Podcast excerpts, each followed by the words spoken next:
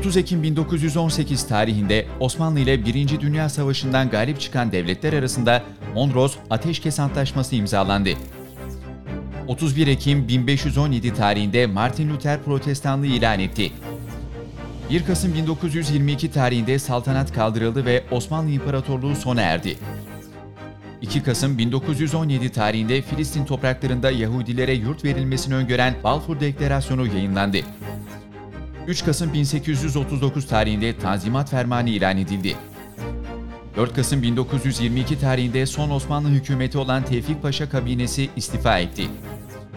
5 Kasım 1914 tarihinde İngiltere fiilen Osmanlı toprağı sayılan Kıbrıs'ı ilhak etti.